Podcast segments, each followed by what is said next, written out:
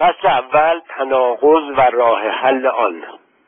آقای فلان کارمندی است دونپایه که در نزد رؤسا و همکارانش آدمی فوقالعاده محجوب و بسیار سربزیر و متواضع محسوب می شود با این حال همسر آقای فلان به دلایلی از شوهر غضبناک بهانهگیر و دیکتاتور مهاب خود به شدت وحشت دارد. این آقای فلان چطور آدمی است؟ محجوب و فروتن یا خشمگین و جبار منش این گونه تناقضات چگونه حل می شوند روانشناسی آمیانه با توسل به عبارت از یک سو از سوی دیگر سراتک قضیه را هم می آورد ولی ما می‌دانیم که به شخصیت آدمی با این از یک طرف از طرف دیگر چرخیدن ها نمی‌توان پی برد. شخصیت آدمی یک پارچه و به هم پیوسته است. حدود و سغور خسائل آن معین و وحدت درونیش برای نظارگر دقیق و موشکاف آشکار است.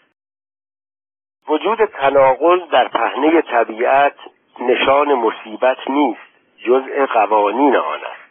مصیبت بار آن طرز فکری است که وجوه این تناقض را به دنبال هم قطار کرده به برداشتی تکخطی از آن می‌رسد. چون این طرز فکری به میانه وجوه ردیف کرده میچسبد و در این شبه است که با قرار گرفتن بین عبارت از یک سو و از سوی دیگر می‌تواند تعادل این تناقض را حفظ کند. اما بر اساس حکمتی که از بصیرتی کهن سرچشمه گرفته کل وجود شرح جنبش و بیان فرایند شدن است. هر کس می‌خواهد از راز وجود سر در بیاورد باید که از راز وحدت نابودی و احیا با خبر باشد. اگر گناه و معصیتی نبود قدری برای اسمت و ارجی بر معصومیت هم متصور نبود. از حق چه می‌دانستیم؟ هر آین باطلی نبود. که حق از برای رفع آن قد علم کند. از عزلت معتکف چه سخن می‌رفت اگر همه انسانها تکمانده و تنها بودند و انزوای پردنشین را جای قیاسی با جماعت مردم نبود؟ اگر چیزی را بیرون از پیوند و رابطه ای که به پیدایش و هستیان انجامیده مطرح کنیم نه قابل فهم خواهد بود و نه حتی توصیف پذیر مثالی بزنیم. هواپیمایی که بر اثر سانحه در محیط و میان مردمانی بدوی فرود می آید در میان آنها چون موجودی از کرات دیگر و به سان بتی در خواهد آمد و به مسابه برهان اثبات و کارکرد باورهایشان تلقی خواهد شد. سبب این استحاله آن است که آن رابطه واقعی و خاصی که از هواپیما وسیله نقلیه ای را تداعی می کند نزد این مردمان بدوی موجود نیست و جای آن را رابطه دیگری که به همان اندازه صاحب معنی است پر کرده است.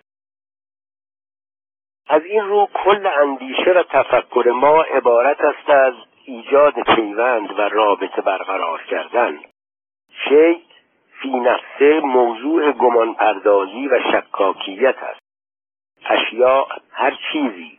ناگزیر فقط به همان صورتی در میآیند که برای ما مطرح می توانند باشند. سان شیعی که با ما رابطه دارد اگرچه وجود و هستی هر آنچه هست مستقل و ناوابسته به ماست ولی از آنجا که زمیر آگاه ما در صدد جذب ادراکی از آن است آن را همان گونه که وجود دارد جذب می کند و در متن یک نظام ارجاع قرار داده و نظم می‌دهد در این نظام ارجاع هم صرفا آن چیزهایی راه دارد که بر حسب رجوع به معیار و محکی که سنجیده می شود و بدین سان چون بازتابی خلاق و نه مکانیکی به شکلی نو دگرگون و به هر حال کم و بیش مخدوش در می آید. در حوزه تنگ این نوشته صرفا طرح خطوط کلی موضوع کفایت مقصود می کند ولی هر کس اندکی به کنه مطلب پی برده باشد به برداشت زیر رضایت می‌دهد. انسان موجودی است محصول و در ضمن خالق وضعیت و محیط خیش. فائل و در عین حال موضوع آن علومی که به وی می‌پردازند. حال چگونه می‌توان به کن و کنش چنین موجودی پی برد؟ جز که او را گرهگاه و میادگاه مجموعه گسترده ای از روابط بدانید. روابطی که تنوع شگفتشان تقریبا غیر قابل توصیف است و جملگی در اویند و او نیز با آنهاست. و چیست این گوناگونی و تنوع زندگی که در هر نظر موجب حیرت ما می شود. جز آن دگرسانی و گونگونی روابطی که هر بار تنها به کندوکاب و آموختن بخشی از آن که به واقعیت پیوسته است دست میابیم و ناچاریم شمار بیشتری از این روابط را که هرگز نمی‌توانیم چون موارد مسلم به حساب آوریم به عنوان امکان در نظر گرفته و به مسابه عامل مجهول به آن توجه کنیم. نظام سنجش و ارجاع انسان دقیقا همساز روابط و مناسبات اوست. آلفرد آدلر. این نظام محصول برآمده از موقعیت است که تا حدود چهار سالگی بر آدمی تأثیر گذاشتند. نظام سنجش به محض شکلگیری به کلیه مناسبات انسان شکل می دهد و تجارب بعدی را متناسب با ساخت خود به خاطر می سپارد. نظام ارجا محور آن زمیر آگاهی می شود که گفتیم کلیه های آدمی را هدایت کرده مزامین و محتوای آنها را جذب و دگرگون می کند. حال اگر بخواهیم دریابیم که آقای فلان چگونه آدمی است باید اول نظام ارجاع او را شناسایی کنیم. اگر قرض محکوم کردن او باشد کافی است او را با نظام ارجاع خاص خودمان ارزیابی کنیم. اما اگر بخواهیم همچون یک مربی به درک و فهم او ناالهیم لازم است او را از همان دریچه مربوط به نظام ارجاع خاص خودش بنگریم و بسنجیم. پس باید بتوانیم همانطور که او خودش را می‌بیند و مشاهده و تجربه می‌کند با وی روبرو شویم. اتخاذ این شیوه به معنای آن نیست که ما نظر آقای فلان را درباره خودش میپذیریم بل درست در همان ارزیابی اوست که ما نمونه ای از کارکرد زمیرش را باز میابیم و آن را به مسابه سند به کار می‌بریم. اما هیچ بقالی نمی‌گوید ماست من ترش است. و هر کسی البته بر پایه دلایلی که برای خودش قانع کننده است عمل می کند حال آیا فرد عادلی هست که برهانهای خودش را هم قانع کننده نیابد؟ بهتر است اول به احتجاج آقای فلان گوش فرا دهیم.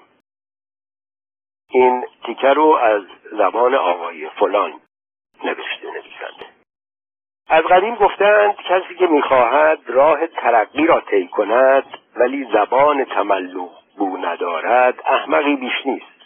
همینطور کسی که پیش روی زیر دستان گردن به فخر بالا نگیرد او هم ابلهی بیش نیست. اما بدیهی است که من مایلم در کارم پیشرفت داشته باشم و ترقی کنم. بنابراین باید نزد رؤسایم محبوب باشم و به آنها این اطمینان خاطر را بدهم که از آنها به یک اشاره از من به سر دویدن. ولی خاطرتان آسوده باشد. همین که من ترقی کنم و به ریاست برسم آن وقت به شدیدترین شکل نظم و انضباط را برقرار خواهم کرد. آنکه می‌خواهد فرمان براند باید رمز فرمانبرداری را نیز بداند. در خانه خودم رئیس من هستم. وقتی من با زنم ازدواج کردم او چه بود و چه داشت؟ هیچ. هیچ. البته از حق نگذریم. او یک چیز را دست نخورده محفوظ نگه داشته بود. ناموسش سر به مهر و دامن افتش پاک بود. ولی به هر حال او باید شکرگزار من باشد. زن من دائما این موضوع را فراموش می کند من خواهان انضباط مطلقم در حالی که او رفته رفته آدم بینظمی می شده است. با این همه مسلم بدانید که من اوضاع را راست و ریست خواهم کرد و سر بزنگاه و مثل عجل معلق سر می‌رسم و یقه غذایا را خواهم چسبید و به احدی فرصت جنب خوردن نخواهم داد. هرچه باشد من وظایفی بر عهده دارم که باید انجام شود و به خوبی می‌دانم که شرف و افتخار من چه حکم می کند بهتر است رشته کلام آقای فلان را در همین جا که هنوز خطری ندارد قطع کنیم. اما در نظر داشته باشیم که سخنان او به مسابه مثال شاخص و همچون مشتی نمونه خروار برایمان اهمیت دارد. خب اکنون چه بر مبنای مکتب از یک سو از سوی دیگر و چه به شیوه روانشناسی اعماق این جناب فلان چه می‌گوید؟ آیا او عصبیت خودش را تخلیه می کند؟ خیر به هیچ وجه. او در وجوه متناقض گفتارش خود را به نمایش می‌گذارد و تمام این ضد و نقیزگویی ها در واقع اجزاء به هم پیوسته اصل واحدی را تشکیل می‌دهند. رفتار او در هر موقعیتی بر اصل واحدی مبتنی است که از همان آغاز مبنای کارش بوده است. او جباری خودکامه است. در هر جا و به هر ترتیب که بتواند. او در راه نیل به عریکه جباریت سر به زیر و افتاده می نماید. اگر لازم باشد به زانو می افتد و بر زمین می خزد. اما به سوی قله قدرت. و امید دارد روزی فرا رسد تا او از آن بالا به خزیدنهای ناکام دیگران چشم دوزد. البته مسلم است که آقای فلان در اشتباه است. چرا که به دست گرفتن دست مال ابریشمی صرفا وافی مقصود نخواهد بود. در این باره در جای دیگر سخن خواهیم گفت. اما مسئله این است که چرا این جناب که فرد دونپایهی بیش نیست مصمم است به هر ترتیب که شده خود را به قله قدرت برساند. اگر از خود او پرسیده بودیم پاسخ می‌داد سر به سرم نگذارید. هیچ کس مایل نیست زیر پا بماند. هر کسی را که می‌بینید دلش می‌خواهد از دیگران سبقت گرفته بالای سر آنان جای گیرد. تا دنیا دنیا بوده همین طور بوده و تا ابد نیز چنین خواهد بود.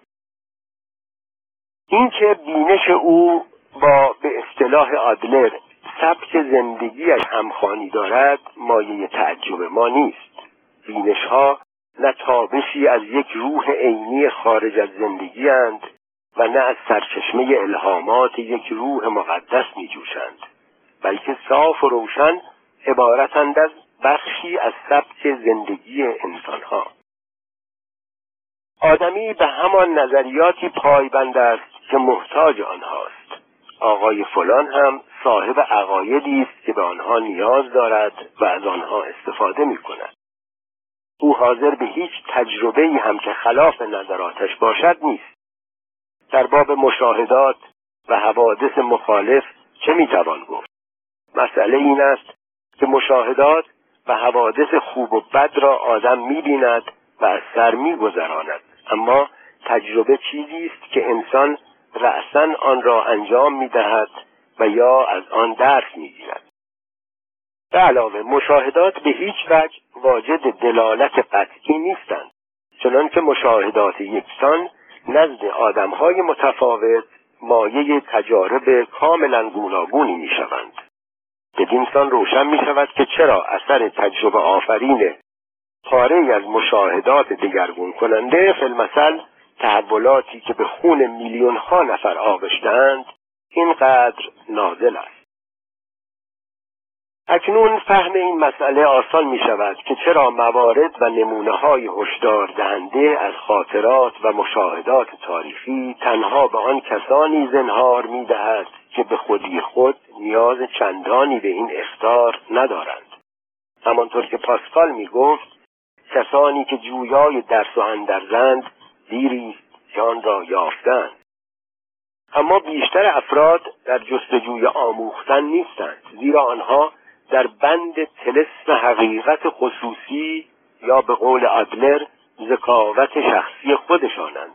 متنی که افسون آن بر سبک زندگیشان سایه افکنده و تعیین کننده زمیر آگاه نظام سنجش و خمیرمایه جدول استنباط آنها به معنی همان حقیقت خصوصیشان است. تنها دگرگونی های اجتماعی بنیادینند که توان تحمیل تجربه بر اذهان را دارند. تجاربی از آن نوع که ساخته نمی شوند بلکه خود سازنده اند سازنده انسان و تاریخ. پس بنابر آنچه گفته شد؟ آقای فلان برخلاف تصور خوانندگانی که به مبانی روانکاوی واردند یا چیزی را به پس ذهنش نمیراند او هرچه را که مجبور باشد واپس براند اصلا درک و دریافت نمی کند و یا مسائل را طوری نمی‌گیرد که مجبور به واپس راندن آنها باشد. کنترل مربوط هم نه در ماورای آگاهی و نه در ما تحت آن در هیچ یک از این دو جا صورت نمی‌گیرد. مترجم در پانویس اشاره کرده که شپربر در این جمله به تنز و کنایه به اصطلاحات روانکاوی فروید اشاره می کند این جمله را من یک بار دیگه می خونم کنترل مربوط هم نه در ماورای آگاهی و نه در ما تحت آن در هیچ یک از این دو جا صورت نمی‌گیرد. این کنترل به شکل موفقیت آمیزی درست در حین گرفتن و دریافت اعمال می شود اکنون باید پرسید که چرا رفتار و جلوه اعمال آقای فلان بدان سان است که تشریح کردیم. به این پرسش به شکلی که طرح شده نمی‌توان پاسخ داد. قبلا گفته بودیم که کل وجود فقط به مسابه جریان در حال فهمیده شدن فهمیدنی. پس چگونه چرا و به چه منظور آقای فلان بدین شکل که مینماید در آمده است؟ اگر صرفا مسئله شخص آقای فلان مد نظر ما بود میکوشیدیم تا به پرسش بالا پاسخ دهیم. ولی برای ما در وهله نخست آن اصول و قواعدی مطرحند که به کمک آنها فلان و بهمانها به آنجایی می‌رسند که شاهدیم. حال چه منظور ما آقای فلان باشد و چه این قماش جماعت به طور کلی. بیگمان هر کس که قدری انصاف داشته باشد نمی‌تواند منکر وجود پاره ای از خسائل آقای فلان در شخصیت خیش و یا برخی از ویژگی های خود در نزد او باشد. اصولا آیا امکان دارد که در این مجموعه به هم پیوسته در این دنیایی که کلیه امور و شعوناتش با یکدیگر در ارتباطند آدمی یافت شود که از همه عواملی که دیگران را تحت تأثیر قرار داده است به طور کلی مبرا و تأثیر ناگرفته مانده باشد. هر آنچه هست جریانی است در حال شدن چرا که سرشار از تناقض است. گیریم که کسی در این میان به خداوندگار به یک هماهنگی متقدم معتقد باشد. او هم ناگزیر میپذیرد و باور دارد که این هماهنگی یا اسم اعظم نیز نمی‌تواند یا به قول فرد مؤمن نمی‌خواهد از پیدایش آشفتگی ها و ناسازگاری هایی در اینجا و آنجا جلوگیری کند. پس از دیدگاه چنین فرد مؤمنی هم جهان از زاویه پذیرش تضاد و ناهمخانی قابل درک است.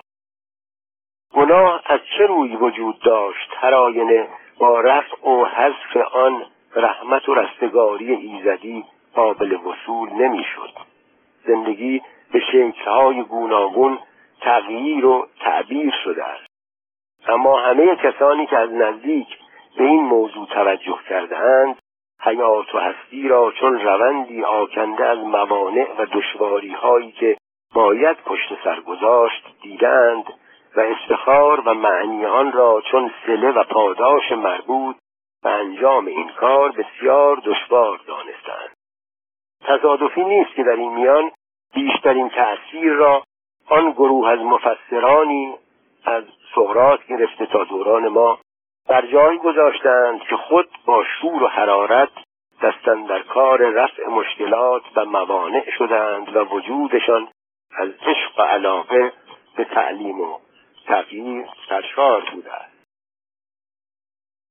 این موانع که باید از آنها گذشت کدامند؟ به این پرسش پاسخهای گوناگونی داده شده است. و چه بسا این پاسخها در اصل و اساس زیاد اختلاف نداشته باشند. شاید وجه تمایز آنها بیشتر ناشی از شیوه بیان و جلوه خاص زمان و محیط ابرازشان بوده است. احتمالا هر عصری پاره تازه ای از پهنای حقیقت را که دست آمده تجارب اجتماعی نوین بوده بدان افزوده و همراه با یافته های پیشین در نظامی گسترده تر و تبیینی تازه عرضه کرده است پس مانعی که آدمی باید از پیش پای بردارد و آنچه باید برای اقدام به آن برخیزد تا به قول نیچه آن شود که هست عبارت هستند پشت سر گذاشتن مرحله اولیه ناقص و قاصر خودش.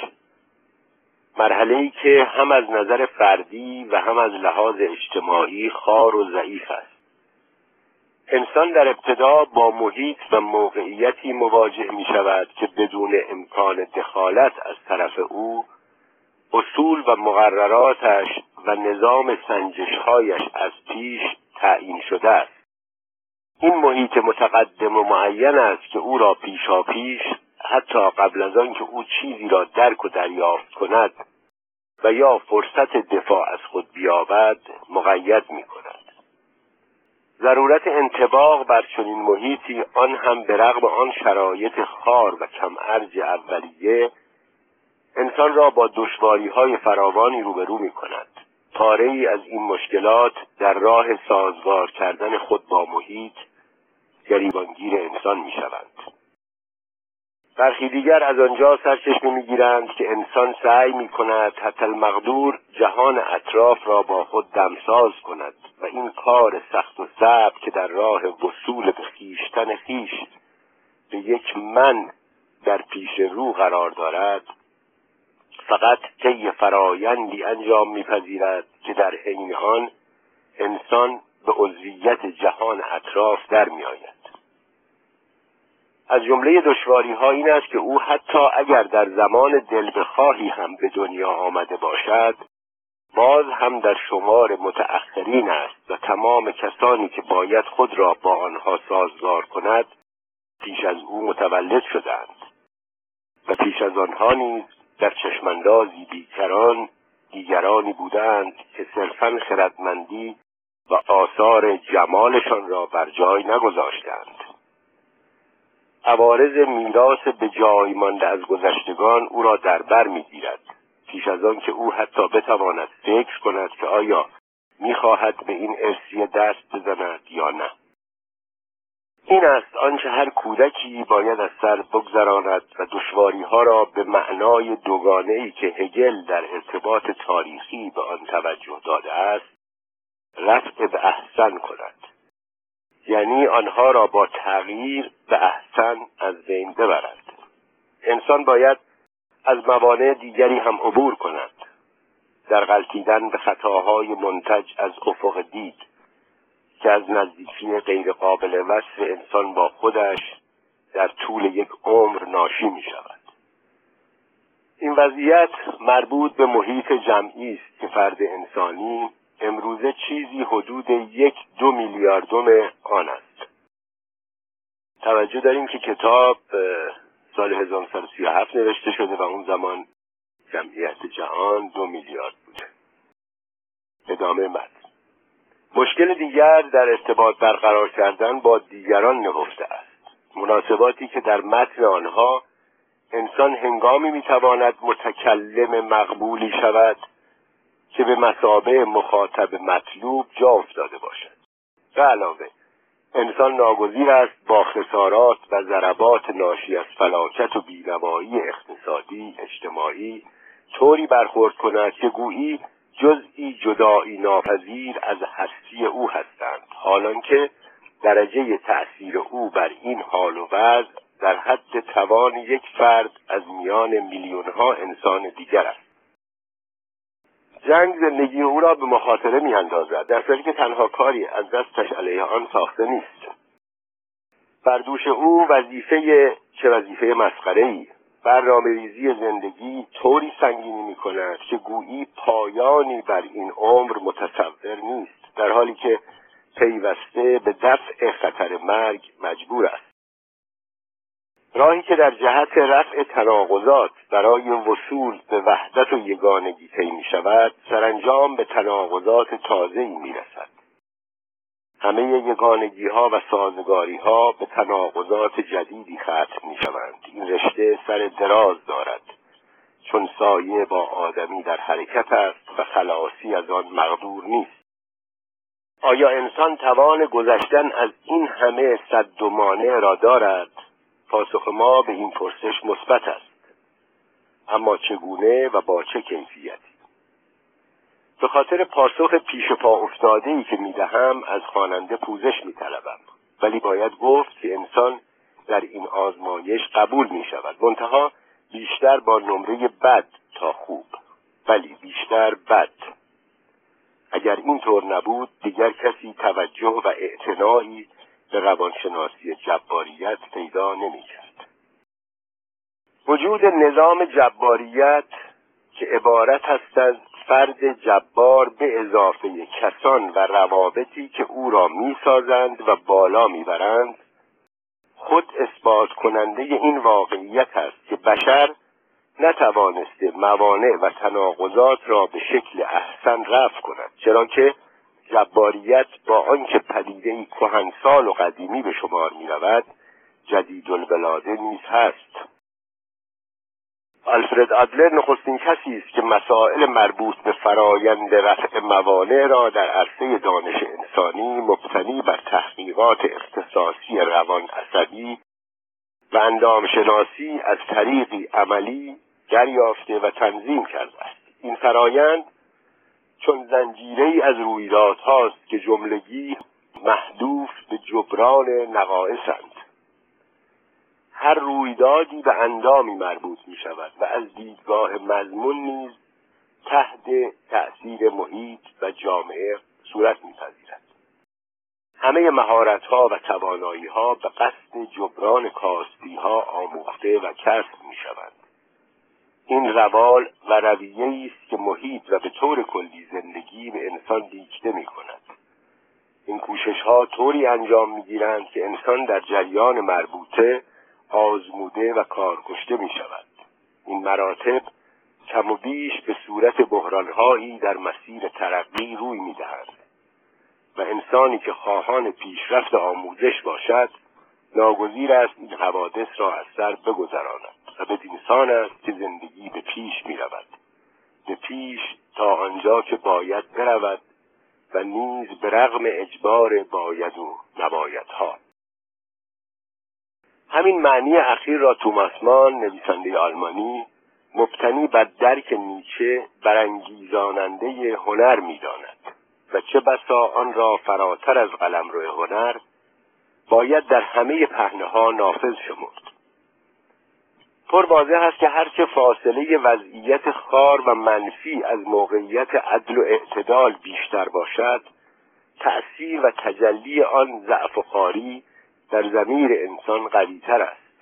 احساس حقارتی که متناسب با این وضع و حال پیش می آید چنان قوت می‌گیرد که خود موجب تنزل عینی باز هم بیشتر وضعیت اولیه می شود به این ترتیب فاصله آن با عوامل جبران کننده دامن دارتر می شود. در این حالت است که به نظر می رسد احساس حقارت که در آغاز چیزی جز بازتاب وضع حقیر و جبران طلب اولیه نبود از منشأ خود جدا شده و به شکل مستقل خودنمایی می کند. این گونه احساس حقارت ثانویه که در شرح حال بیماری هر روان نجندی به چشم می‌خورد خود دشواری مضاعفی به شمار می آید و با آنکه جنبه ذهنی دارد شکاف قبلی بین وضعیت اولیه و عوامل جبران کننده را عمیقتر می کند و در راه رفع موانع مشکلی مزید بر علت می آفریند. همین احساس حقارت ثانویه موجب می شود که اتکاب نفس و احساس امنیتی که در شرایط عادی از کسب تعادل به دست می آید دیگر کافی نباشد و حد و مرز جبران جابجا شود. مثالی ساده و پیش پا افتاده در این مورد قضیه را روشن می کند. مسئله پیش آمده و کسی باید در تاریکی شب از جنگل عبور کند. این کار برای فرد با جرأت مشکلی نیست و در صورت نیاز چرا قوه و چوب دستی برای حفظ امنیت کفایت می کند. فرد کم جرأتتر وسیله مؤثرتر از یکی چوب دست. مثلا چاقو یا میله آهنی و دست بالا هفتیر با خود برمیدارد. هر یک از این ابزارها با نسبت موجود بین انسان و موقعیتش تناسب دارد. اما بعد نیست بدانیم که واکنش فرد جبون چیست. او ابتدا از رفتن سر باز می‌زند و بعد هم میکوشد حتی المقدور افراد مسلحی را همراه خود ببرد از اینجا به بعد باید دو گروه مختلف از آدمهای جوون را از هم تفکیک کرد که دسته دوم بیشتر به موضوع ما مربوط می شوند.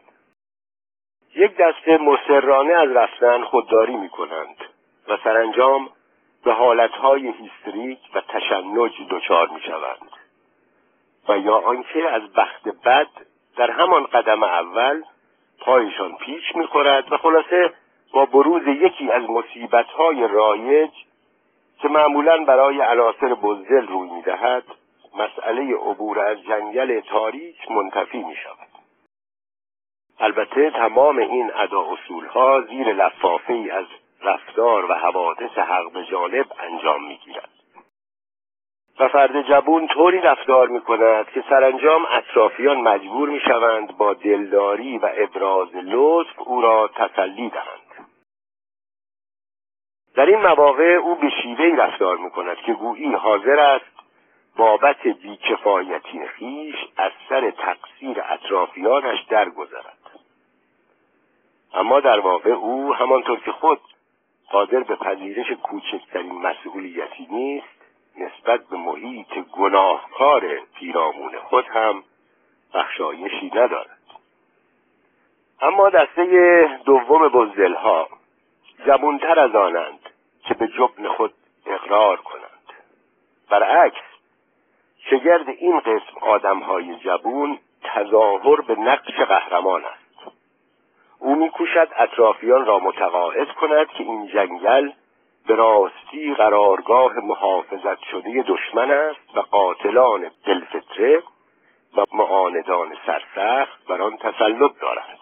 بنابراین توصیفات نتیجه او این است که باید جنگل را با آتش کشید و همزمان با لحیب شعله های آتش از همه طرف و با کمک کلیه های موجود به داخل جنگل شلیک کرد.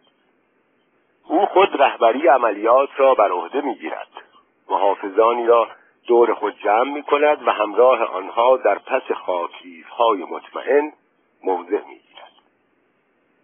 روز بعد جنگل به کلی سوخته است و از کنار تنهای نیمه سوخته درختان مردان مسلحی نگهبانی می‌دهند مردانی که در اشتیاق مورد تفقد قرار گرفتن و ترفیع بیتابی می کنند بر زمینه چنین چشماندازی است که قهرمان ما بدون ترس از میان جنگل نابود شده میگذرد.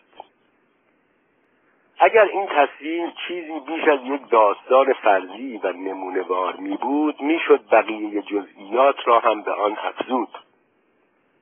اما برای ما تا همینجا کفایت می قرض از این مثال ها آن است که طرز رفتارهایی را که برای شناختن بهتر آقای فلان و موضوع مورد بررسی ما لازم است بهتر درک کنیم.